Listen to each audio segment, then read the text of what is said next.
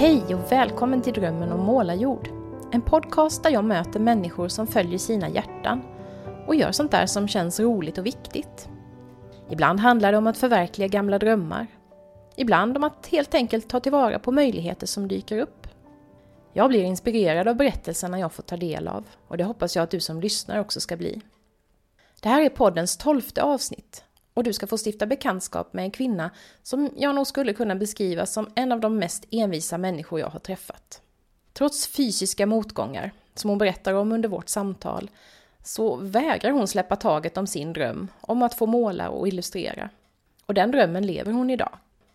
Jag hörde talas om Emma Lill Frank första gången för några år sedan då jag och mina döttrar besökte en utställning med underbara uggletavlor som hon hade målat. I somras behövde jag en illustratör till en barnbok som jag planerade att skicka in till en tävling. Och då kom jag att tänka på Emma-Lill. Vi träffades för att se om mitt manus var någonting som hon skulle kunna tänka sig att rita bilder till. Och det blev en lång stund tillsammans på lunchrestaurangen. Vi hade så mycket att prata om. Podden hade inte kommit igång än då, men jag visste direkt att jag ville ha med Emma-Lill som gäst här. Hon är verkligen en person som visar att väldigt mycket är möjligt om man bara följer sitt hjärta och inte ger upp i första taget. Det kan jag behöva påminnas om när jag emellanåt tjurar ihop över projekt som inte lyckas just precis när jag tycker det är dags för dem att göra det. Nu ska vi kliva in i Emma-Lills hemtrevliga kök. Och om ni hör några underliga ljud så är det bara hennes goa hundar som traskar omkring runt oss och mikrofonen.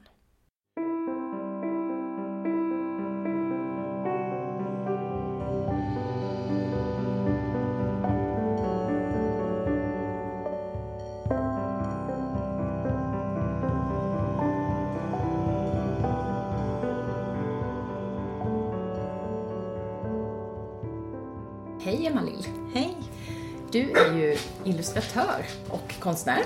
Och eh, jag är lite nyfiken, om du ritar ditt självporträtt, hur skulle du beskriva dig själv då? Eh, ja, när jag ritar mig själv så ritar jag alltid väldigt yvigt hår. Jag vet egentligen inte om jag har så yvigt hår, men jag har väldigt svårt för att borsta det själv och därför så blir det ganska yvigt, vare sig jag vill eller inte. Jag har varit i stan någon gång och min man har tittat på mig och bara Oj, du kunde ju sagt något, kunde vi hjälpt dig?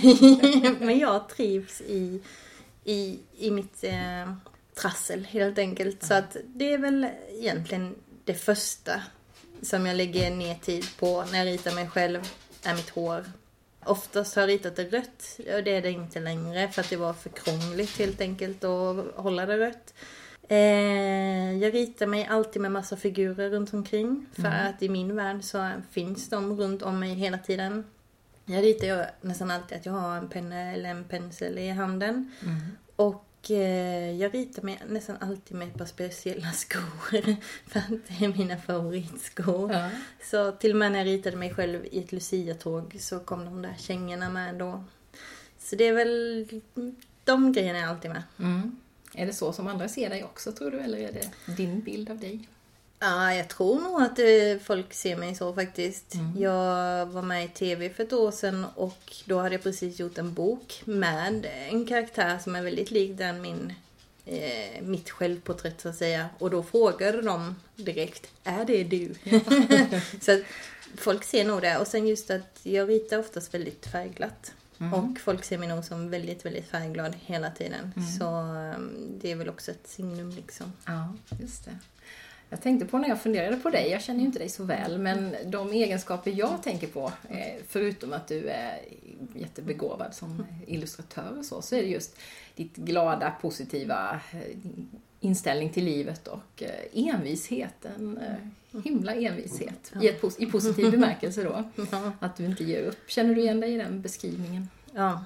Hur, var kommer den där envisheten ifrån tror du? Jag vet faktiskt egentligen inte, men det är lite roligt för att nu nyligen så blev jag nominerad, eh, eller det fanns en sån här grej på Facebook att man nominerade varandra för fem gamla bilder, eller fem bilder som var äldre än 15 år tror jag det var. Just det. Och då blev jag nominerad av några stycken och så först tänkte jag att nej, jag gör inte det för att jag var inte i bästa form och så tänkte jag att det är så typiskt med att det inte slutför. Jag lägger upp en bild och sen så kommer inte de sista fyra med. Men sen tänkte jag, eller så kan jag leta upp fem direkt och ta kort på dem och sen bara sätta en timer och ja. påminna mig själv om att lägga upp de där bilderna. Och då satt jag och letade bland mina gamla foton och hittade en beskrivning min mamma gjorde på mig på högstadiet. Som jag kommer inte ens ihåg att hon hade skrivit den. Men hon hade beskrivit mig där. Mm. Att redan som liten så var jag envis. Jag lärde mig gå när jag var åtta månader. Jag klättrade på allting. Jag trillade och slog mig och ändå så fortsatte jag liksom hela tiden och bara mm. tuffa på liksom. Så ja, det har alltid funnits en mm. envishet och sen kan jag väl själv tycka att det kanske har legat i bakhuvudet att jag måste. Mm. Liksom för att eh, ja, komma någonstans liksom. Eh, förlitningen på sig själv liksom. Mm. Och en enorm vilja att kunna saker, klara saker. Alltså till och med när min man då som har snickare i sig och byggt, byggt ut huset till exempel så är jag ju där och pillar och vill vara med och skruva lite fast jag inte har fysiken till det. För jag vill veta, jag vill kunna och jag vill jag vill kunna bygga en luftspalt även om det är det mm. tråkigaste som finns. Ja. Så, ja. ja. Och den, den envisheten den har hjälpt dig mycket genom livet också tänker jag då att, att komma dit där Absolut. du är idag. Mm. Den har ju varit, det, envisheten är min drivkraft. Jag säger, mm. Det är envisheten och humorn. Mm. Alltså jag skämtar ju ganska hårt med mig själv, om mig själv och min situation. Mm. Eh, så mycket ibland så att folk nästan tycker att det är jobbigt för att de tycker att min situation kan vara så himla sorglig. Mm. Men så här, min situation är så himla fantastisk. Ja. Alltså, jag kan inte förstå att folk inte förstår det. Nej. Så, um... Och den situationen du hänvisar till, det är ju en sjukdom som du har. Vill du berätta lite om, kort om den för de som inte har stött ja. på dig? Ja, enkelt förklarat. Den heter Ehlers-Danlos syndrom. Men det är ett jättesvårt namn. Dessutom dyslektiker så att jag lägger nästan aldrig tid på att försöka varken skriva eller säga det. Så EDS brukar vi säga. Mm. Och googlar man EDS så kommer man till denna sjukdomen så det är nog egentligen vanligare att man använder den förkortningen. Mm. Det i sig är en bindvävssjukdom. Det är väldigt brett. Sjukdomen kan se ut på väldigt, väldigt många olika sätt. Men hos mig har det sett ut så att, ja, väldigt överrörlig axlar, fingrar, knä, höft, sånt har gått ur led väldigt, väldigt lätt. Det har sen lett till att eftersom jag har så skör bindväv att ledband och sånt har gått sönder. Så jag har opererat mina händer 17 gånger. Mm. Och eh, det blir eventuellt en 18 operation här nu. Ja, så det har väl egentligen varit det största hos mig är ju att händerna är så fruktansvärt dåliga. Mm. Och de har kapat ben, de har plockat bort ben, de har satt dit ben, de har tagit ben från höfterna och satt dit, de har försökt steloperera, konstaterat att det inte går att steloperera mig. Plockat ut grejerna igen. Så att det har varit, ja, det har varit en jättelång mm. resa med många, många olika grejer då. Som, mm. Men tyvärr är det så att börjar man operera så blir det lite av en ond cirkel. Problemet flyttar sig till nästa led, till nästa led, till nästa led. Mm. Hur påverkar det här din jobbsituation idag? För dina händer är ju så viktiga i och med att det är de som du mm. använder för att rita. Hur funkar det? Ja, jag säger det att jag har ju alltid älskat att rita. Mm. Och det kan jag nog tacka mig själv för idag. För att jag får ju mycket mer ont om jag sitter och skriver på en, en dator. Mm. Eh, eller sitter och håller min mobil. Än om jag håller i en penna. För att jag nog alltid har hållit i en penna. Så just de musklerna och den ställningen man har när man sitter och ritar så, den, den funkar mm. än så länge väldigt, väldigt bra. Men jag märker ju att det blir ju sämre och sämre. Mm. Och det har läkarna sagt hela tiden. Och det har jag väl på något sätt i mitt huvud bearbetat också. Jag vet om det. Nu är väl oron lite större än eh, för ett halvår sedan för att jag märker att det går fort nu. Men ja, kommer jag inte kunna rita i framtiden så kommer jag ju alltid kunna göra något annat. Mm. Och eh, man har ju läst om andra som har blivit kända genom att eh, rita med fötterna och mm. sådär. Så min plan är att jag ska bli den första som målar med örat. Så ja. kommer jag bli jätterik ja. och sälja konstverk. Nej, men eh, därför har jag börjat skriva mer också. Eh, föreläser mer. Jag försöker hitta en annan balans. Att även om jag älskar att rita och rita är mitt kall, känns det mm. som, så kan jag spä ut min tid med andra grejer. Jag älskar att stå och prata inför folk så att föreläsningar är ju jätte, jätte, jätteroligt. Men mm. det kräver lite mer än ritningen på ett helt annat sätt. Mm. För att eh, då måste jag ta mig någonstans och jag kör väldigt lite bil. Kanske två gånger i veckan och då är det en och en halv kilometer ner till affären och hem Mm. igen. Jag är inte i stan som jag var för flera gånger i veckan utan det är väldigt begränsat och då är jag lite mer beroende av andra. Men själva föreläsningen går ju ganska smärtfritt i jämförelse med att ha suttit och ritat fyra timmar. Mm. Så att man får ju försöka spä ut sig. Mm. Du har alltid ritat sa du. Var det också självklart för dig att du skulle jobba med tecknandet och Absolut och inte. Nej. Hur? Absolut inte. Utan det var ju snarare så här. Att eh, jag har alltid ritat, alltid tyckt om att rita. De bästa minnena jag har från min skolgång är när kompisarna liksom har Wow, shit vad du ritar bra och så här. Jag kommer ihåg jag ritade eh, Evert Taube av alla människor. Vi hade något skolarbete, jag ritade ett porträtt utav honom. Jag hade gett vad som helst för att ha det idag och se ifall det ser ut som jag minns det. Men jag vet att alla var jätteimponerade utav detta. Mm. Och sen, men sen har jag vuxit upp med det här att konstnär det är att måla landskap. Man målar landskap och landskap och när man går kurser så är det landskap man lär sig måla. Så det var liksom, aha, okej det var att vara konstnär liksom. Och sen eh, när jag gick högstadiet då så var ju bild var ju liksom den lektionen jag aldrig missade. Älskade liksom att måla, måla, måla och där fick man testa lite annat än just landskap. Men när jag då skulle börja välja gymnasiet så var alla så här, nej men man kan inte bli någonting på rita. Det, det går inte liksom, du måste typ dö för att kunna bli rik på din konst. Och då var det liksom fortfarande väldigt konstnärs... Alltså man pratar liksom aldrig om att man kan rita i något annat sammanhang. Så för mig var det liksom, aha, måla tavlor eller inte. Inget alls. Och så då släppte jag det och det gick nog några år som jag egentligen inte målade jättemycket på. Eh, men eh, hade en mormor som målade jättemycket landskap och miljöer, mycket så här konstnär. Och hon envisades med att ge mig eh, färg i, i födelsedagspresent. Så jag har liksom alltid haft det hemma och sen så har det blivit någon gång att ja, men jag kanske kan måla, den möbeln ser lite tråkig ut, jag kanske kan måla lite rosor på den. Ja, men så, man, så man har liksom hållit igång det lite omedvetet i bakgrunden på något sätt. Och gick ju en kurs 98, en vecka alltså, hos Niklas Aronsson i Växjö. Liksom. Men landskap igen. Så att lite, lite har det ju funnits med hela tiden. Men måla som jag gör nu började jag ju först när jag kraschade eh, mentalt inför vetskapen att eh, händerna inte skulle hålla. Då började jag måla på riktigt. Eh, för att just då så höll jag ju på med eh, träning. Jättemycket träning och helt plötsligt kunde jag inte hålla i hantlar och, och de här grejerna. Och läkarna sa du får inte hålla på med detta. Liksom dina händer håller inte för detta.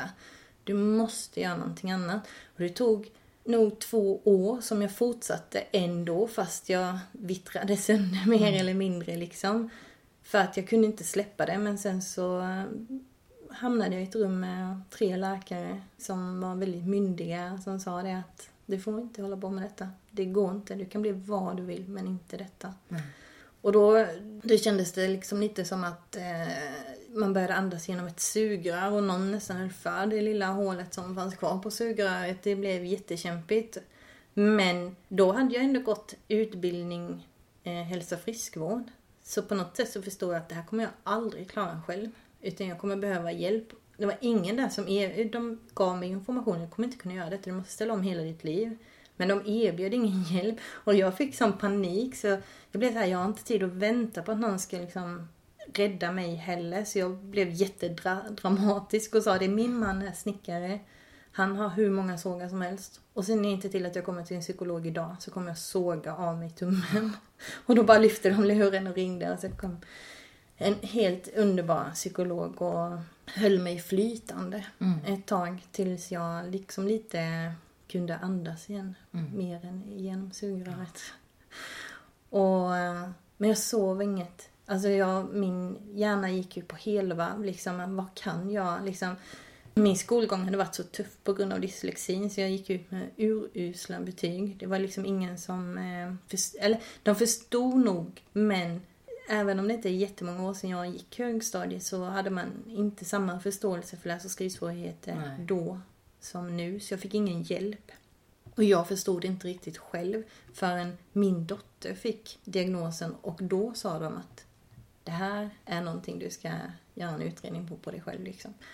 Och sen hade jag ju då läst eh, Hitta träningen eh, som var jätteviktig för mig och min fysik. Jag visste ju att jag hade min sjukdom och jag hade mått väldigt bra. Sen tappade jag liksom balansen med, i, mitt i detta. Och då hade jag ju läst idrott, ledarskap, hälso och friskvård och det i sig klarade jag. Men det var ju tufft. Men jag klarade det för att jag hade en sån passion för det. Mm. Och då, för mig var det helt otänkbart att sätta mig ytterligare en gång och försöka plugga till någonting. Så jag sov jättelite och jag hade ju väldigt, väldigt ont för tummen hade ju lossnat. Eh, tyvärr då. Så, och jag visste att jag hade många operationer framför mig. Så då skaffade jag min hund. För mina barn var så stora och jag har alltid varit jätte, jättenoga med att min sjuksituation ska aldrig påverka deras sociala situation. Jag vill aldrig att de stannar hemma från sina kompisar eller så för att vara med mig för att jag inte mår bra. Så att jag har varit jättenoga med att eh, ja, se till att deras liv har fortsatt som vanligt. Men så kände jag det att jag har sett så många människor som har gett upp och blivit liggande. Alltså de tar sig knappt upp ur sina sängar. Det är mitt värsta skräckscenario, att jag skulle hamna där. Så tänkte jag, ja men en hund, då måste jag gå upp för han måste gå ut liksom. Så då skaffade jag denna hund i ett väldigt egoistiskt syfte men också en räddning. Och sen det andra var att jag plockade fram mina färger igen.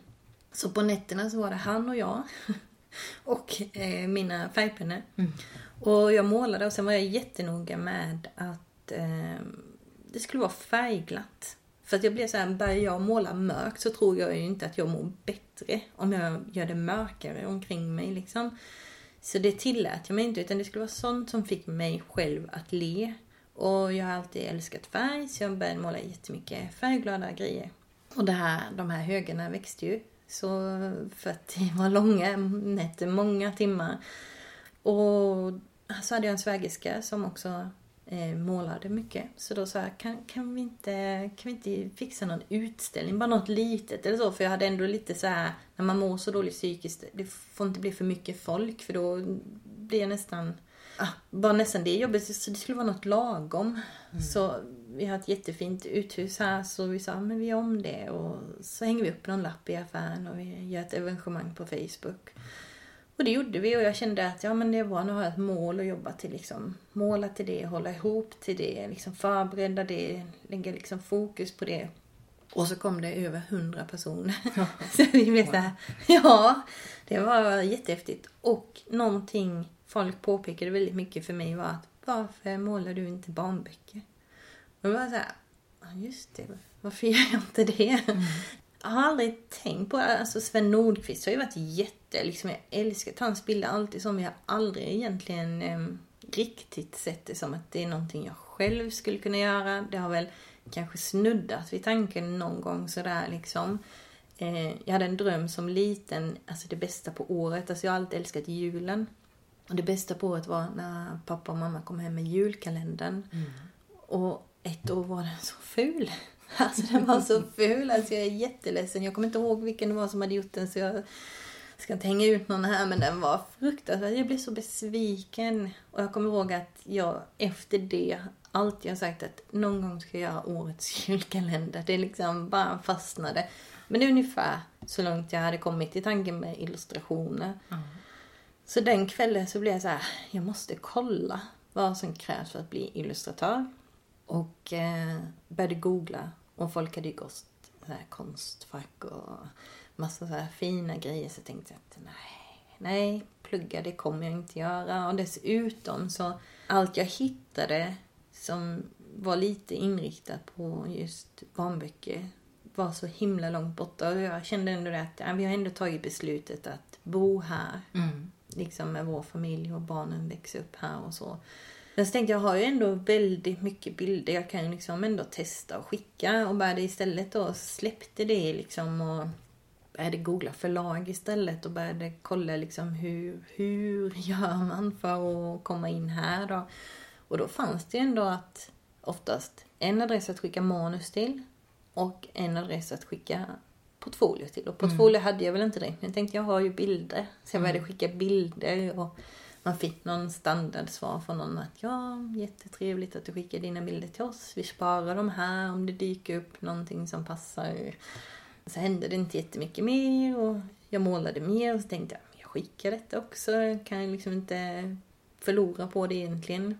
Så vid något tillfälle så skickade jag en hundserie jag hade gjort där hunden sitter och tittar så bedjande nedanför sängen och man är snäll och bara ja men du får väl ligga här och sen slutar det med att man själv ligger liksom uppe i ena hörnan och hunden ligger och brer ut sig över hela sängen. Känner vi igen. Ja.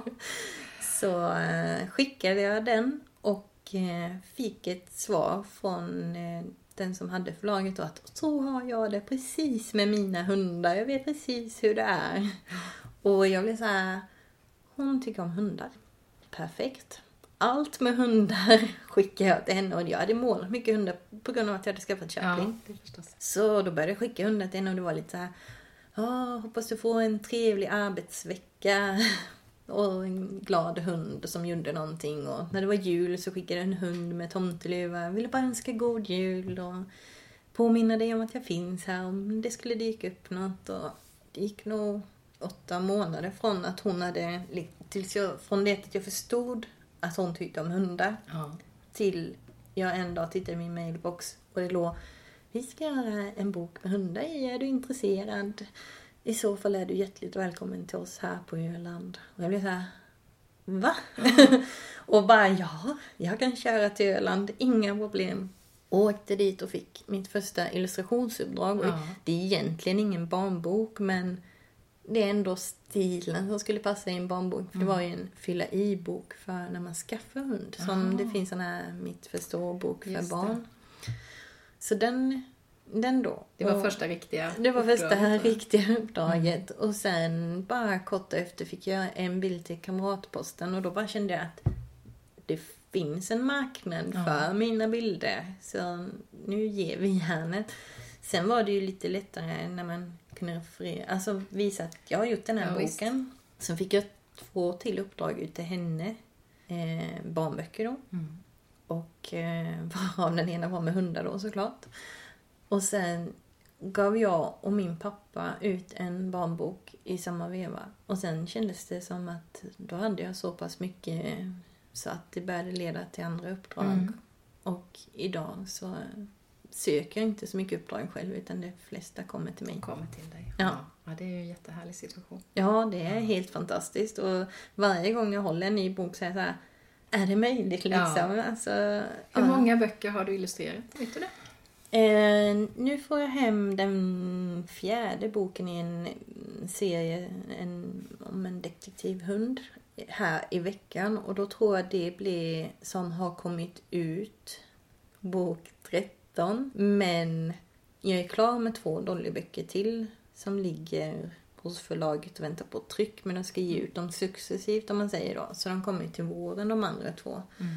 Så jag har väl gjort 15 klara. Håller på med 16 och 17 som jag har avtal på om man säger. Ja. Och sen har jag ju lite utspritt med författare som vi hoppas på Ja. också. ja Så att det finns ju, jag har ju skrivit lite på sistone. Mm. Eller sistone, men ja. just det. Så att jag har ju en del manus ute. Men Mm. jag kan ju inte skicka bara ett manus utan jag skickar ju dammisar. För jag måste ju visa bilderna. För i mina berättelser är bilderna väldigt bärande, väldigt lätt text. Så det ligger ute på Mm. några förlag. Ett par manus, jag tror det är tre manus som ligger ute som jag har skrivit själv nu. Ja. Som jag hoppas väldigt. Vad handlar dina egna böcker om? Är det också hundar eller är det andra Nej, teman? helt andra teman faktiskt.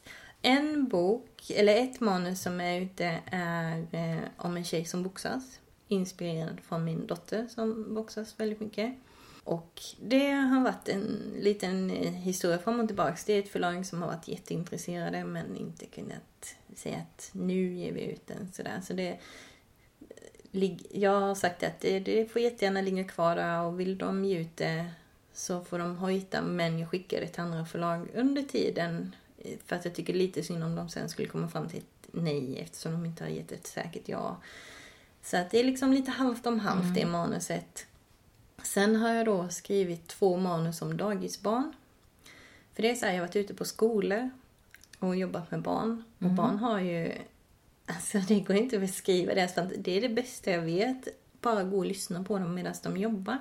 Det var en pojke som var så här, ah, kom, kom lite. Och jag trodde han skulle ha hjälp att måla, för vi höll på att måla vänskap. Liksom vad vänskap var för dem. Liksom, det kunde vara husdjur eller spela boll med kompisar. Eh, dricka te med sin familj. Ja men du vet, mm. det kunde vara vad som helst. Och så tänkte jag, han, han behöver hjälp nu då. Så jag gick fram och han bara, har du ett bakhuvud? Och jag bara, så här, ja det hoppas jag. Eller hur menar du? Han bara, jag får känna. Och så kände han bara, och du har ett sånt bra bakhuvud. Har man inte sånt kan man inte ha keps. Nej. Just och jag var såhär, jaha, okej. Okay. Du vet, jag satt och tänkte på detta hela vägen hem. Sen var jag uppe hos eh, en, en kär kompis, jag är gudmor till hennes son. Och satt vi i bilen. Och så sa han, ah, jag kommer inte ihåg vilket namn det var, men vi säger Kalle nu bara för att göra det enkelt. Ah, Kalle var på dagiset hela natten, bla bla bla. Och han bla bla bla. Så sa min kompis då, nej nej, han kan inte varit där på natten. Och han bara, jo, det var han. Och så sa han, men nej, det är ingen där på natten som kan ta hand om Jo, men fröken är ju där. Nej, hon är inte där på natten. Han bara, jo, hon, hon bor där liksom. I hans värld bodde hon på dagiset. Så den första utav de manusen heter Vad gör fröken på natten? Och sen har jag bara gått bananas på vad barn skulle, eller jag skulle kunna tänka mig att fröken gör på natten. Ja. Helt så här något barn tror att hon bakar bullar och bjuder hem alla andra dagisfröknar och så har de världens bullkalas och någon tror att hon eh, klär ut sig och smyger eh, på gamla farbröder och någon eh, tror att de är på andra sidan det stora staketet där de stora barnen är och att hon hjälper dem med grejer och att hon är någon superhjälte och så här. Så att det handlade ena manuset om. Mm. Och sen så kunde jag liksom inte låta bli att liksom fortsätta spinna på det för jag tycker det är så kul med just barns tankar. Så då heter nästa manus Vem har bajsat i skogen? Och då är de på utflykt och hittar en stor liksom bajshög. Mm. Och sen så funderar de på vem det är som har bajsat i skogen då. Alltså bara så här jätteenkla mm. saker. Jag har gjort väldigt mycket böcker med budskap känner jag liksom. Utanförskap och mm och den här biten. Och, eh, och det är jätteviktigt och jättekul och det känns lite inne nu. Men ibland så vill jag liksom bara skratta åt ingenting. Och då bara kände jag att nej, då ska jag bidra till de här skratten. Mm. Liksom. Bli en balans mellan liksom det hela. Och bajs är ju alltid kul. Det går ju hem i alla åldersgrupper. Vi har läst baj, Stora bajsboken, heter den väl? Av ja, den har... Pernilla Stafelt. Den, ja, den är precis. väldigt populär. Ja, jag har den också. Så, ja, den tycker syskonbarnen är väldigt, väldigt rolig. Och min ja. lillebror, han är ju 28, någonting sånt. Jag har så många syskon så jag har inte koll på deras åldrar riktigt. men eh, jag skulle läsa den för hans pojke, men den som skrattade mest var min lillebror såklart. Mm. Ja, ja, så, ja, den är jätterolig. Ja. Jag funderar på, när du själv både skriver och illustrerar, mm. hur skiljer sig det? Jag tänker när du, när du annars illustrerar så är det ju någon annans tankar du mm. ska liksom mm. väcka liv i, i mm. bildform. Men här har du det själv från början. Hur, alltså, ser processen väldigt olika ut i de fallen? Eller hur, hur är det? Ja, det är det ju. För det första så har jag alltid lite prestationsångest när jag illustrerar åt någon annan. För att man vill så gärna liksom göra en klockren tolkning på deras bilder för att nästan alltid är det ju så att man har en bild i huvudet över det man skriver. Tror jag i varje fall. Och, så det är lite prestationsångest. Och man läser manuset. Jag försöker få fram karaktärerna först. Lägger lite tid på det. Eh, och skickar då till författaren och den får tycka till. Och man försöker liksom komma fram till det hela. Sen har ju nästan alla författare sett min stil. Och det är lite det jag får påminna mig om att mm. de har sett till, de vet det, hur det... Ja, precis. Accepterat. Ja. Så här hittar du. Ja. För det är så olika. Ja, så, jag, så då när jag väl har kommit till den insikten då brukar det lossna och sen så försöker jag då bild för bild bygga upp. Men sen är jag lite fuskig så. Att vissa bilder är ju roligare att göra. Och det blir lätt att jag börjar med de som är roligast att göra och sen så går det trögare med de som inte är lika roliga att göra. Så jag brukar försöka hålla hårt på mig själv att jag ska göra från början till slut. Punkt. Om, om det är så det är bestämt att man ska göra alla bilderna så att säga. När jag själv gör det, då har jag ju oftast byggt upp karaktärerna i mitt huvud innan. Innan du börjar skriva. Ja, Mm. liksom som den här Varje fröken på natten så ser ju fröken, hon har lockigt rött hår såklart fast hon har inte alls min UV-frisyr men hon har en väldigt utstående frisyr. Så bakifrån skulle man kunna tro att hon var en clown om du tänker. Just det. Sån frisyr har hon och det hade jag bestämt redan från början. Eh, Jag är väldigt så här eftersom jag själv sitter i rullstol periodvis så försöker jag oftast få med det för att det är så naturligt i min vardag. Så när den här fröken har bullkalas så är det ju en annan eh, fröken som sitter i rullstol då. Mm. Barnkaraktärerna försöker jag hitta barn i min närhet. Eh, som Charlie, han har jättestora bruna ögon och mörkt lockigt hår och då försöker jag liksom hålla Charlie-karaktären till honom och sen försöker jag tänka ut andra barn jag träffar på, till exempel i de här skolorna. Sen är jag väldigt dålig på namn så det är inte säkert att de får samma namn. Men det är oftast barn jag har sett om man säger, som jag bygger upp i mitt huvud. Och sen så försöker jag liksom tänka på att eh, det inte ska vara så typiskt. Eh, som när fröken kom, går över staketet till de stora barnen så hoppar hon bland annat hopprep. Mm. Och då är jag livrädd för att, eller inte livrädd, men jag vill inte att det ska vara bara flickor med flätor som står och hoppar hopprep. Så att i min bok så är det tre killar som hoppar hopprep med henne liksom. Och försöker, försöker tänka mycket så, Mm. överlag. Att inte fastna i stereotyperna. Precis, för att det idag är det så himla viktigt men det är också väldigt, väldigt lätt för det har ju lite med att göra hur man själv har vuxit upp Mm. och vad man har haft för bilder att jobba med när man har Ja, vuxit upp. Och det är så extremt tydligt liksom i barnkläder och leksaker och så. Ja. Även om det finns en motkraft mot det också så är det ju fortfarande så. Det står plåster för Ja. flickor och plåster för pojkar. Ja, precis. Det är helt absurt. Ja, så, och likadant då så är hon ju superhjälte då fröken och då har hon en typiskt eh, manlig superdräkt eller vad man ska säga då för att också det här att en superhjälte är en superhjälte. Det, behöver, det ska kvitta om det är en tjej eller kille. Liksom så. så att, eh, jag försöker tänka mycket på sånt men jag känner att jag vågar tänka mer så på mina egna där ingen annan ska med och tycka. Sen så försöker jag få in sånt i de flesta böcker men då så ska det diskuteras med både förlag och författare och, och typ så här också. Så att det stämmer. Ja. Du har ju också gjort fler utställningar efter den här i ladan. Mina barn, det var första gången jag överhuvudtaget hörde talas om dig, var när mina barn blev helt eh, sålda på dina fantastiska uggletavlor på en utställning inne i stan. Ja. Hur fick du den idén? Eh, det är också så, jag försöker komma på roliga namn på utställningarna. Ja, det är så konstigt egentligen. Så gjorde jag så här att eh, jag satt och tänkte, djur är ju ganska kul att måla överlag liksom. Och sen så av någon anledning så fastnade jag vid namn, alltså det här uttrycket ugglor i mossen. Och så skrev jag i det på Smålandsposten, ett evenemang då att det skulle börja första maj och pågå till sista augusti och den skulle heta Ugglor i mossen. Och sen skulle jag sätta mig och göra ugglor och kunde inte måla ugglor. Och fick panik. Och bara, men gud vad har jag gjort? Det är så typiskt mig att komma på ett namn på utställningen innan jag ens har försökt att göra den. Och blev så här, gud, och jag ringde till min syster och bara, vad ska jag göra? Vad ska jag göra? Jag kan inte måla ugglor. Och hon, samma sak, varför gör du alltid så? Varför testar du inte först? Och jag var så här, gud, vad gör jag? Ja, men så sa jag, men jag kan göra någon som är en så här superhjälte.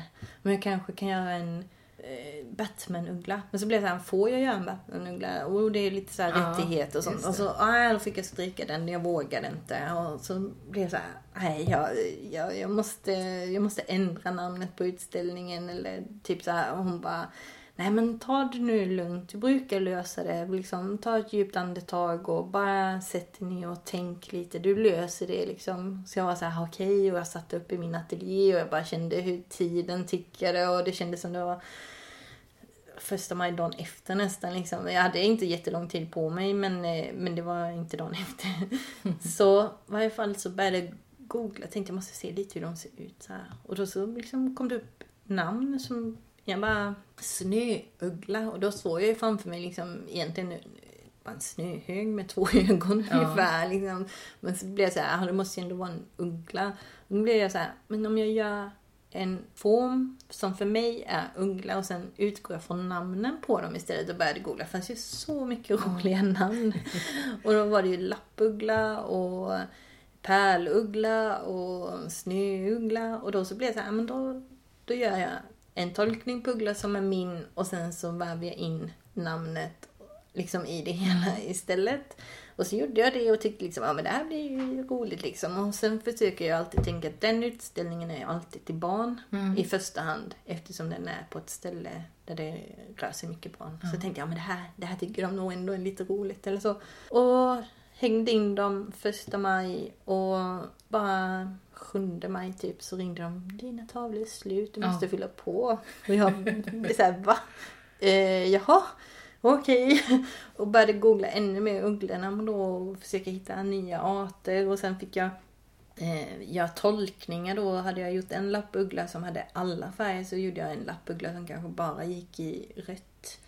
Och sen pärlugglan då kanske hade varit lila på första med ett eh, rosa pärlhalsband. Så gjorde jag den grön nästa gång. Så jag försökte hitta tolkningar på dem hela tiden. Så tänkte jag, "Ah, ja men det var väl liksom bara en lyckoträff. Det hade varit ett reportage om mig i Smålandsposten och folk blev nyfikna. Tänkte jag, men nej. Hela den sommaren så att jag målade ugglor mer eller mindre dagligen. Alltså det var helt tokigt. Jag har aldrig varit med om något liknande.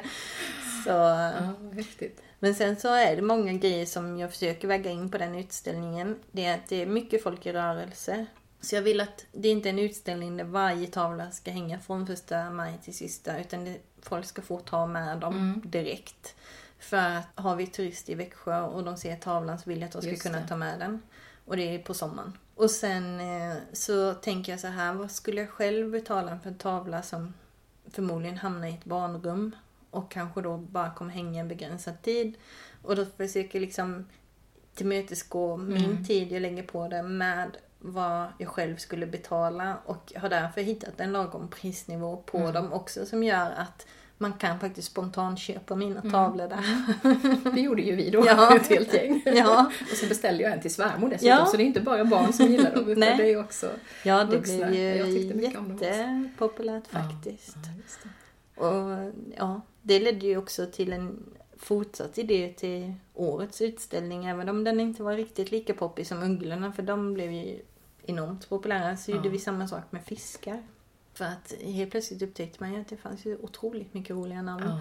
Och som faktiskt har lett till ett manus som jag har skrivit men inte skickat iväg om hajar. Mm. Just tolkningen på utseendet i förhållande till vad de heter. Ja.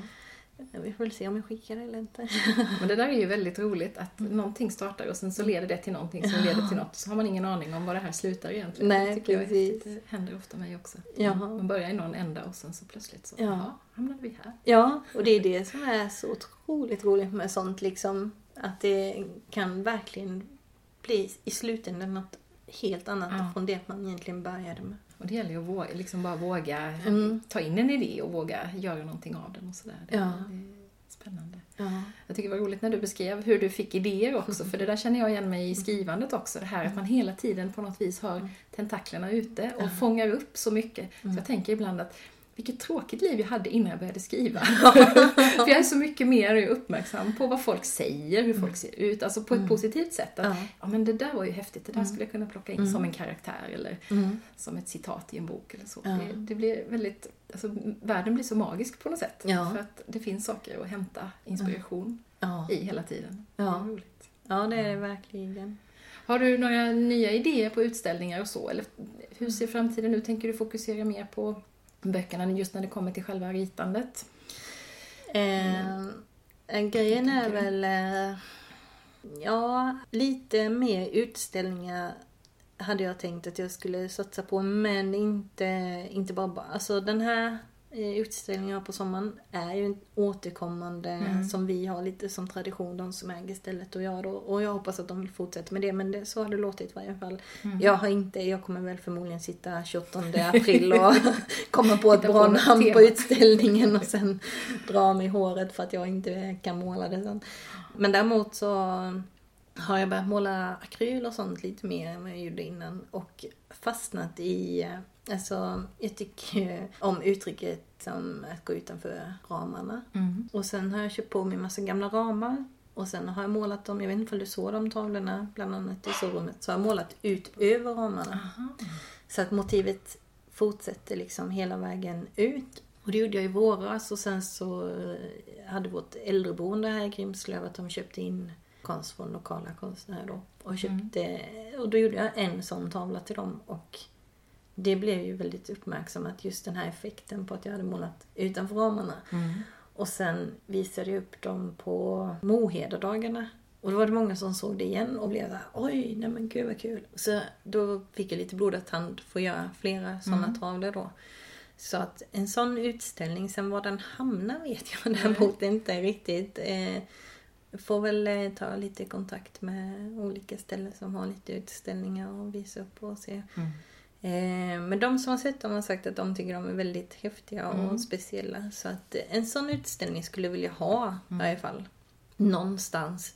För jag känner att det var länge sedan jag målade till vuxna. Alltså, Ja. eller vad man ska säga, det är väl inte Mycket barnboksfokus Ja, och, eh, uggletavlor och Ja, det har, ju varit, det har varit den nivån väldigt länge nu. Mm. Eh, Så det hade varit kul att kombinera lite. Jag känner att jag är dålig på att ge mig själv den tiden till att måla sådana tavlor Mm. och jag kände hur bra jag mådde när jag väl gjorde det. Så att lite för min egen skull. Sen är det ju alltid kul om man sen får visa upp det i slutändan. Mm. Så, så lite så tänker jag. Sen är det ju förhoppningsvis så fortsätter jag med barnböckerna här. Sen har jag ju lyckats, sälja in ett uppdrag till en, en tidning så att jag Mm. gör en barnruta där men den tidningen kommer ut fyra gånger på år så det är inte så jättemycket. Jag hade velat ha ännu mer och egentligen ännu mer plats framförallt Mm. i tidningen så att jag fick gå bananas med, med grejer till barn också. Typiskt såhär, finn fem fel, hitta två likadana och så här. Och sen när man har en begränsad yta då så får man ju välja liksom vad ska få vara med och inte. Och jag Mm. känner att jag har så mycket som skulle... Ja.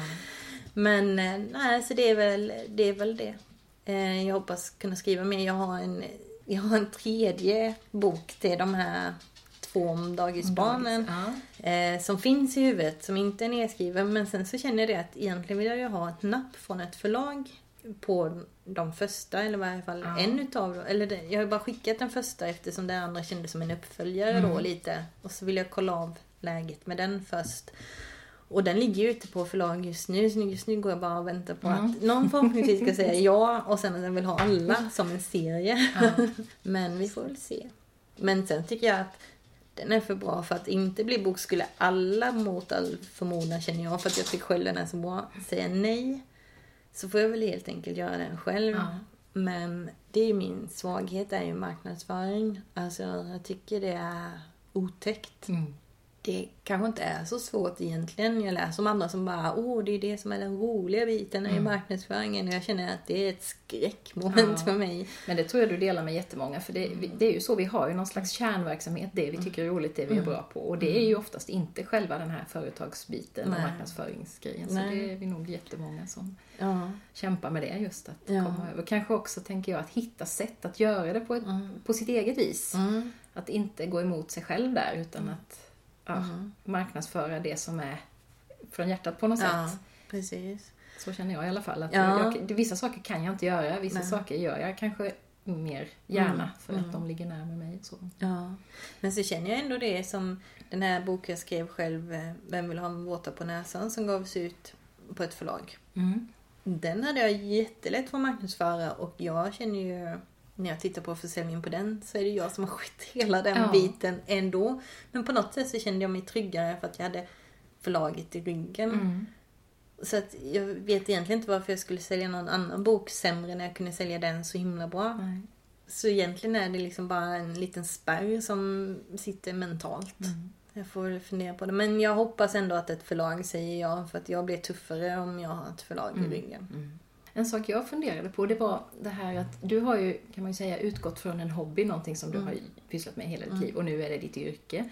Eh, har du svårt att sätta gränser mellan jobb och privatliv och så? Jag vet ju att många har det när man har en sån där sak som man tycker är så rolig. Det kan vara svårt ibland. Och... Ja, till viss, till viss del. För det som är lite tråkigt när det blir ens jobb är att jag verkligen försöker släppa det och inte sitta och pyssla med det för mycket. För att jag vet att det, alltså jag är så begränsad med min sjukdom. Mm. Alltså, för att hålla balansen med familjelivet och det. Så att jag ser det inte längre, just nu ser jag det som ett jobb-jobb. Mm. Och ingenting annat. Sen däremot så kan jag komma på idéer med att oh, jag ska skicka till dem och göra lite så här. Lite sånt sitter jag utöver min tid som Mm. jag är aktiv på. Så att jag får släppa det och då folk varit såhär, ah, vad är din hobby? Och helt plötsligt är det inte min hobby längre och då blir jag såhär, ah, jag har ingen hobby, jag har inget liv. Men så kommer jag fram till det att jo, det har jag. Jag älskar inredning och Mm. går ju bananas där nu istället. Alltså, jag är ju Pinterest-aholic för tillfället.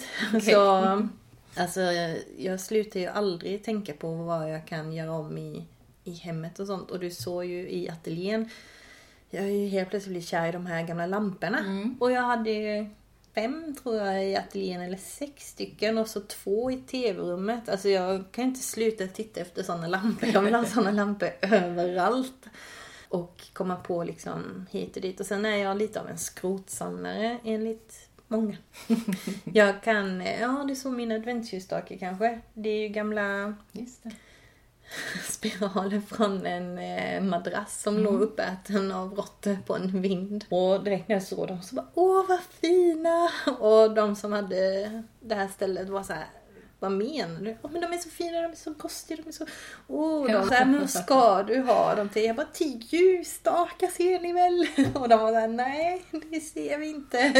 Men jag är sån, jag, jag ser helt andra Ja, saker ja, än vad folk Du har den kreativa blicken liksom som Ja. är påslagen hela tiden. Så, eh, så tack vare det så har jag nog lättare att få släppa ritandet och försöka hålla det till Mm. att jag ska ha det som jobb och därmed klara av det utan att jag ska förstöra händer. Alltså Mm. det är ju mycket det jag tänker hela tiden. Jag får inte sitta Måste för mycket med det. det. Ja precis, Mm. jag ska hålla så länge som möjligt och så. Mm. Men jag kan ju säga att inredning sliter ju ibland också. För Mm. ibland blir jag ju frustrerad över att jag inte är den som kan bära och slita och sådär Mm. liksom. Och då så när familjen inte är hemma så kan jag tjuvgöra saker Mm. som sen kostar mig Ja. därefter. Men så kan jag liksom ligga nöjd på soffan och så bara, det var värt det. Ja, ja. Det var värt att tapetsera om här själv nu när Ja. de inte var hemma. Men eh, Tänker du mycket på framtiden? just nu gör jag det. Mm. För just nu är jag... Eh, det har varit en jättetuff höst. Jag har fått svåra nervskador i händerna Mm. av sista operationerna. Jag har gjort fyra här det senaste året. Och det är väl svårt att säga när skadorna egentligen kom upp. Och nervsmärta är ju så att det går inte att behandla med vanlig smärtlindring. Nej. Och då finns det vissa mediciner som är bättre för den typen av smärta. Och så fick jag den och då hamnade jag på IVA för att jag tålde inte den medicinen. Och var en hårsmån från att stryka med Ja. även om jag inte förstod det. Jag förstod det några dagar efter men jag förstod inte den dagen för att när, de, när jag sitter här vid köksbordet och ringer så säger de vi skickar ambulans. Jag bara nej jag har redan ringt min man, han kommer och hämtar mig. Du vet. Man åker inte ambulans för att man har lite ont i halsen och så kommer jag in och så är nästan hela svalget igensvullet och det skulle in rör och, och sådär. Och då blev det så att läkarna hamnade i en situation, jag är för ung för att ha så mycket nervsmärta. Jag har ingen medicin, för jag får inte ens äta likvärdiga mediciner eh, då, utan jag är helt blockad från de här nu. Och eh, ja, som sagt, lite för ung för att de ska släppa taget och då blir det ju de ska testa en behandling, men de tror egentligen inte på den behandlingen själv för jag har haft nervskadorna lite för länge. Mm. Men de ska försöka bara för att skulle det mot all förmodan funka så är det ju bonus. Men det är en väldigt smärtsam behandling. Mm. Och om inte så ska de försöka frilägga nerverna igen då. En operation som är... Men den operationen, han sa det är 50-50 att det faktiskt till och med blir sämre. Sen samtidigt så känns det ju dumt att inte ens testa. Nej. Och sen så är jag sån värre smärta än vad jag har nu. Har jag svårt att tänka mig att jag skulle kunna få. För den känns liksom, ibland så golvar den mig så att jag alltså ligger och skakar på golvet. Så är det och det kommer från ingenstans. Eh, så det är klart att då tänker man ju mycket på framtiden. Man Mm. tänker mycket på om de kommer lyckas, om de inte kommer lyckas. Plus att i det hela då så har ju rithandeln hunnit Mm. bli så pass mycket sämre att det ska börja undersökas på den och då blir man så här, kommer den processen starta nu då? Mm. Så att, ja. Jag tänker mycket på framtiden, men jag tänker fortfarande inte att jag inte kan illustrera, utan jag bara måste hitta balansen i hur mycket Mm. jag kan illustrera. Eh, saker kanske får ta lite längre tid, helt enkelt. Mm. Och en, med mitt tålamod är ju det någonting man måste lära sig, Mm. helt klart.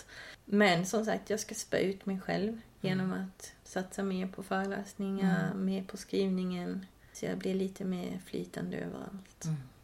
Imponerande att du bara orkar hålla modet uppe tycker jag. Det är fantastiskt. Och lycka till och tack så jättemycket för att jag fick komma hit. Jag hoppas verkligen att du ska kunna fortsätta rita för du gör det så bra. Och Tack så jag vet att du har jättemycket kvar att ge. Som, som, I många olika former, tänker jag. Både ritandet och skrivandet och så. Mm. Tack så jättemycket.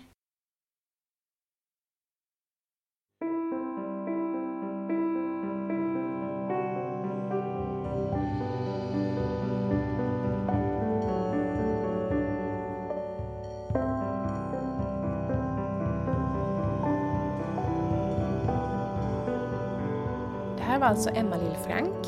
Och om du blev nyfiken på att se hur hennes illustrationer ser ut så kan du gå in på hennes webbplats, emmalillfrank.se. I vårt samtal pratar Emma-Lill och jag om ett eget barnboksmanus som hon har skickat till förlag. Strax innan vi träffades hade jag fått besked om att mitt och min dotters barnboksmanus hade blivit antaget till Idus förlag. Och strax efter vårt möte fick Emma-Lill det där härliga beskedet hon väntade på. Att hennes också ska bli utgiven. På samma förlag. Så nu blir vi kollegor där. Jag känner mig väldigt glad över att det är just på Idus jag har hamnat.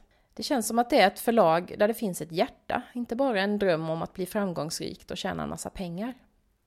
Häromsistens utlyste Idus en tävling för barn mellan 6 och 15 som jag skulle vilja tipsa dig om som har barn eller barnbarn eller kanske jobbar som lärare.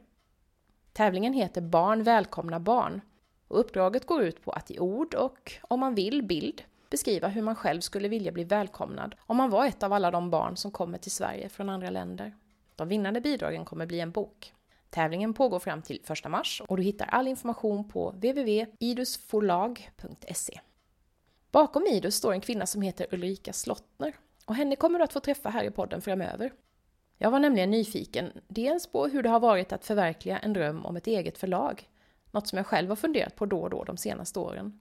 Och dels på hur det är att sitta i den där positionen att man kan både hjälpa människor att förverkliga sina drömmar, som hon gör med mig och Emma-Lill just nu, och att å andra sidan tvingas krossa många sådana drömmar när manus ska refuseras. Jag hoppas att du vill fortsätta lyssna på Drömmen om målarjord och du får gärna gå in och gilla Facebook-sidan och kommentera de avsnitt du lyssnar på. Vilka tankar väcker de hos dig? På tal om att väcka tankar så kan jag också tipsa om min och min kollega Saras Facebook-sida Livstid. Där lägger vi nu under februari månad ut ett ord och en bild om dagen. Vår förhoppning är att orden och bilderna ska ge lite daglig tankeföda. Någonting att reflektera över och kanske också samtala om. Att ta med sig under dagen och leta efter exempel på. Eller kanske låta vila i bakfickan och se om det gör någon skillnad. Välkommen till Livstidssidan, eller till Instagram där vi heter Livstidstankar. Och berätta gärna vad orden och bilderna väcker hos just dig. Tack så mycket för att du har lyssnat och välkommen tillbaka!